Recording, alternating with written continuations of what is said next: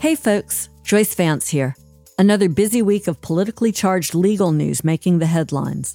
A federal judge in D.C. imposed a limited gag order that prevents former President Donald Trump from publicly attacking witnesses and prosecutors in special counsel Jack Smith's election interference case.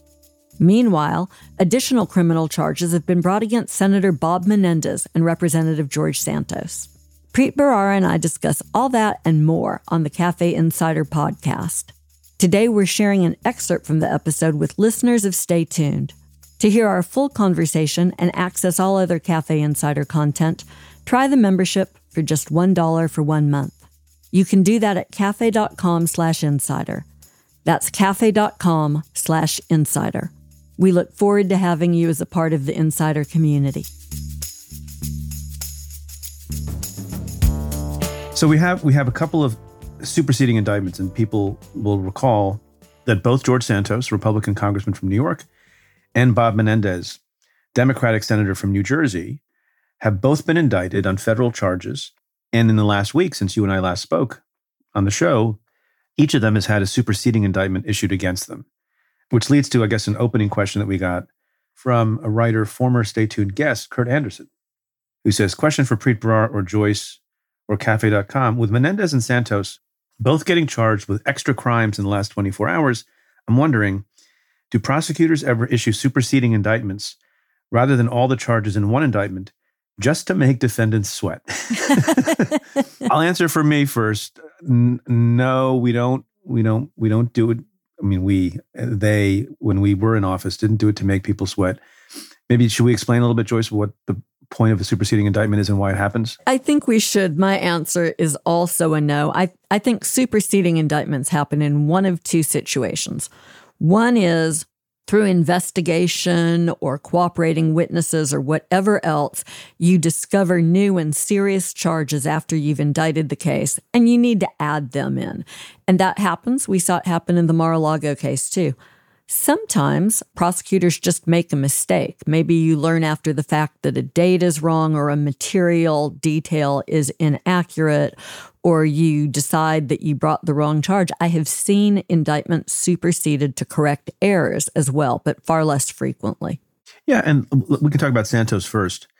Sometimes there are developments in a case, and you want to bring the most readily provable charges at the time you're able to bring them and not delay because you don't know if you're going to get there on the other counts, or maybe a new witness comes across your office, or as may, may be the case in the George Santos matter, somebody decides to flip and plead guilty, and you have a new witness that puts you over the top in terms of proof beyond a reasonable doubt.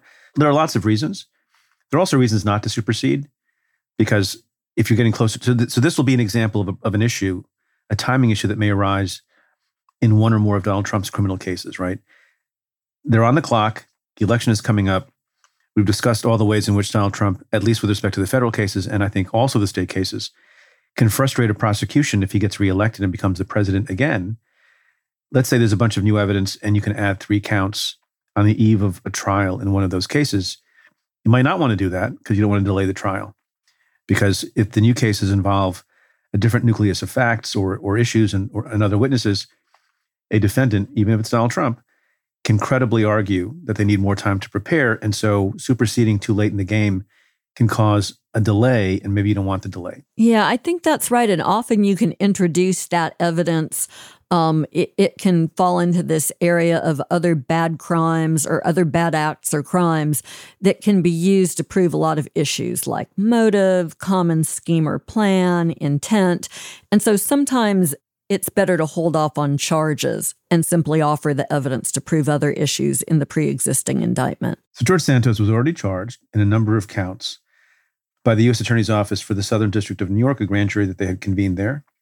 They've added a slew of new charges, including one count of conspiracy to commit offenses against the United States, two counts of wire fraud, two counts of making materially false statements to the Federal Election Commission, two counts of falsifying records submitted to obstruct the FEC two counts of aggravated identity theft, and one count of access device fraud. Should we discuss some of these new crimes?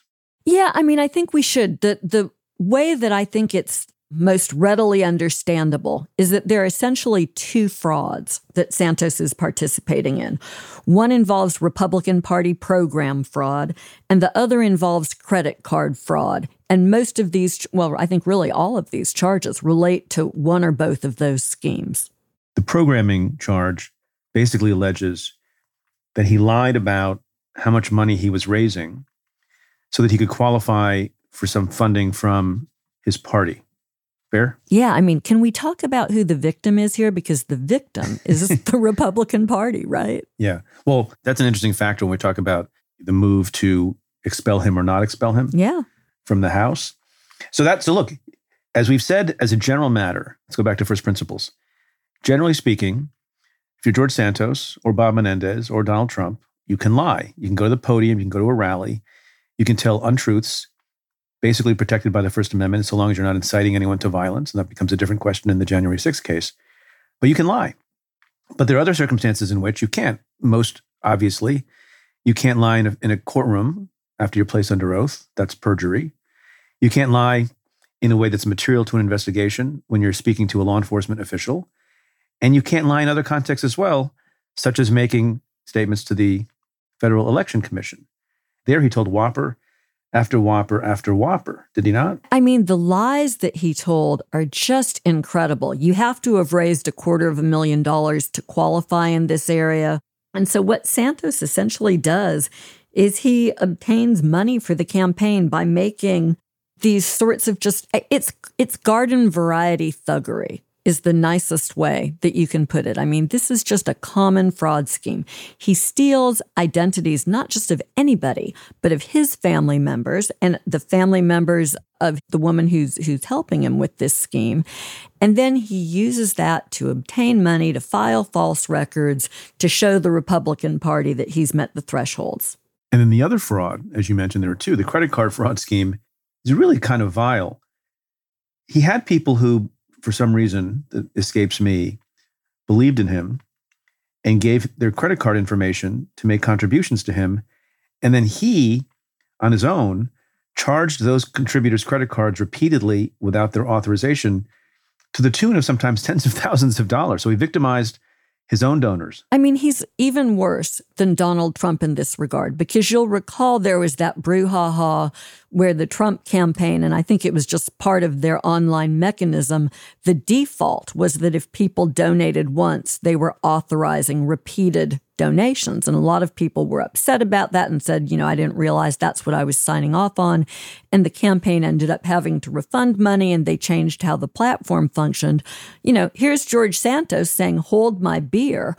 I'll just go ahead and steal their information and make clearly unauthorized, very large charges against people. Again, garden variety fraud.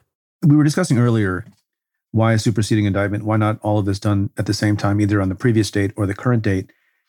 And I think they were ready to go when they first charged George Santos. And then someone has pled guilty. One of his co conspirators, Nancy Marks, pled guilty to a fraud conspiracy charge. She was someone who worked with George Santos. I think there's a, there's a good reason to believe that her decision to plead guilty and become a witness against George Santos is maybe the factor that made the difference here. But I'm very confused about something. What's that?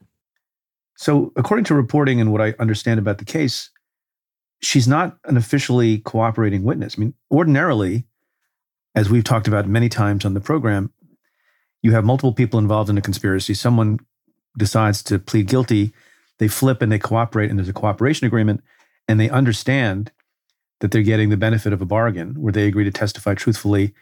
That information, by the way, is vetted by the government in advance. You know what the testimony being offered would be. And then there's an understanding that the government will write a letter, a 5K letter, in favor of leniency to the sentencing judge eventually. And so you get some assurance that you're going to get this better treatment at sentencing for the charge you're pleading guilty to.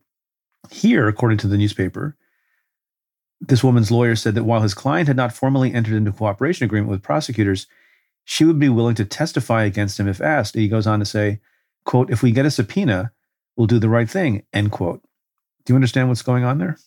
You know, I don't, but there's something else that bears out this notion that she's not on board as a cooperator because she faces a number of charges and it's characterized as being up to a five year sentence.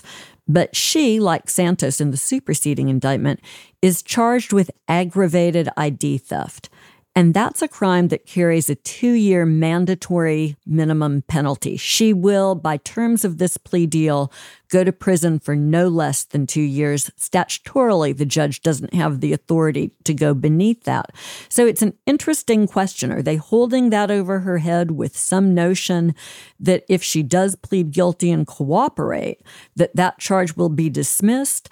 If this is, you know, the low level plea deal, then George Santos better be worried because he certainly couldn't plead out to something less than the deal that she's received. But I think their status is a little bit confusing. It makes me wonder if there aren't other witnesses out there. Perhaps some of these family members, because remember, her family was also victimized in this scheme. And maybe one or both of them made confessions to family members, and, and that will be offered to prove up these schemes. So it's it's a little bit befuddling to me why Marks and her lawyer are proceeding in this way, but I guess maybe we'll learn more as the case proceeds. I will say one thing. this is okay to say. We get this great prep every week from the cafe team. Jake does a great job. This is the first time I will have to say I was reading the prep materials and I threw up in my mouth a little bit. uh, nice thing to say about Jake. no, I'm not saying about Jake, and it's not his fault. He's just reporting you know the facts of a matter but there's this portion in the reporting about what Nancy Marks's lawyer said about santos and, and the excuse he gave for his client. He said santos had quote mentally seduced end quote his client. Now you see why i had that reaction. The idea of george santos mentally seducing anyone is not something i want to think about Thanks, Preet. That'll be now stuck in all of our listeners' minds. Good job. I'm like really mentally seduced. Like, oh it is so weird, right? So, you know, the interesting thing about this is that it's only five days after Marks, this whole thing plays out with her, that prosecutors charge Santos. That timeline is is really fast. Maybe they had the new charges against him lined up that quickly. Maybe they were always planning on doing this and, and her timeline didn't influence it. But I have a lot of unanswered questions about what's going on here. Oh, I was worried you were going to ask them. I was going to keep them unanswered. No, I think we've already agreed we don't know. Yeah, look, and so I don't know. I guess we should talk about this matter of expulsion. It's good at these moments to go back and remember what the history is of things like this.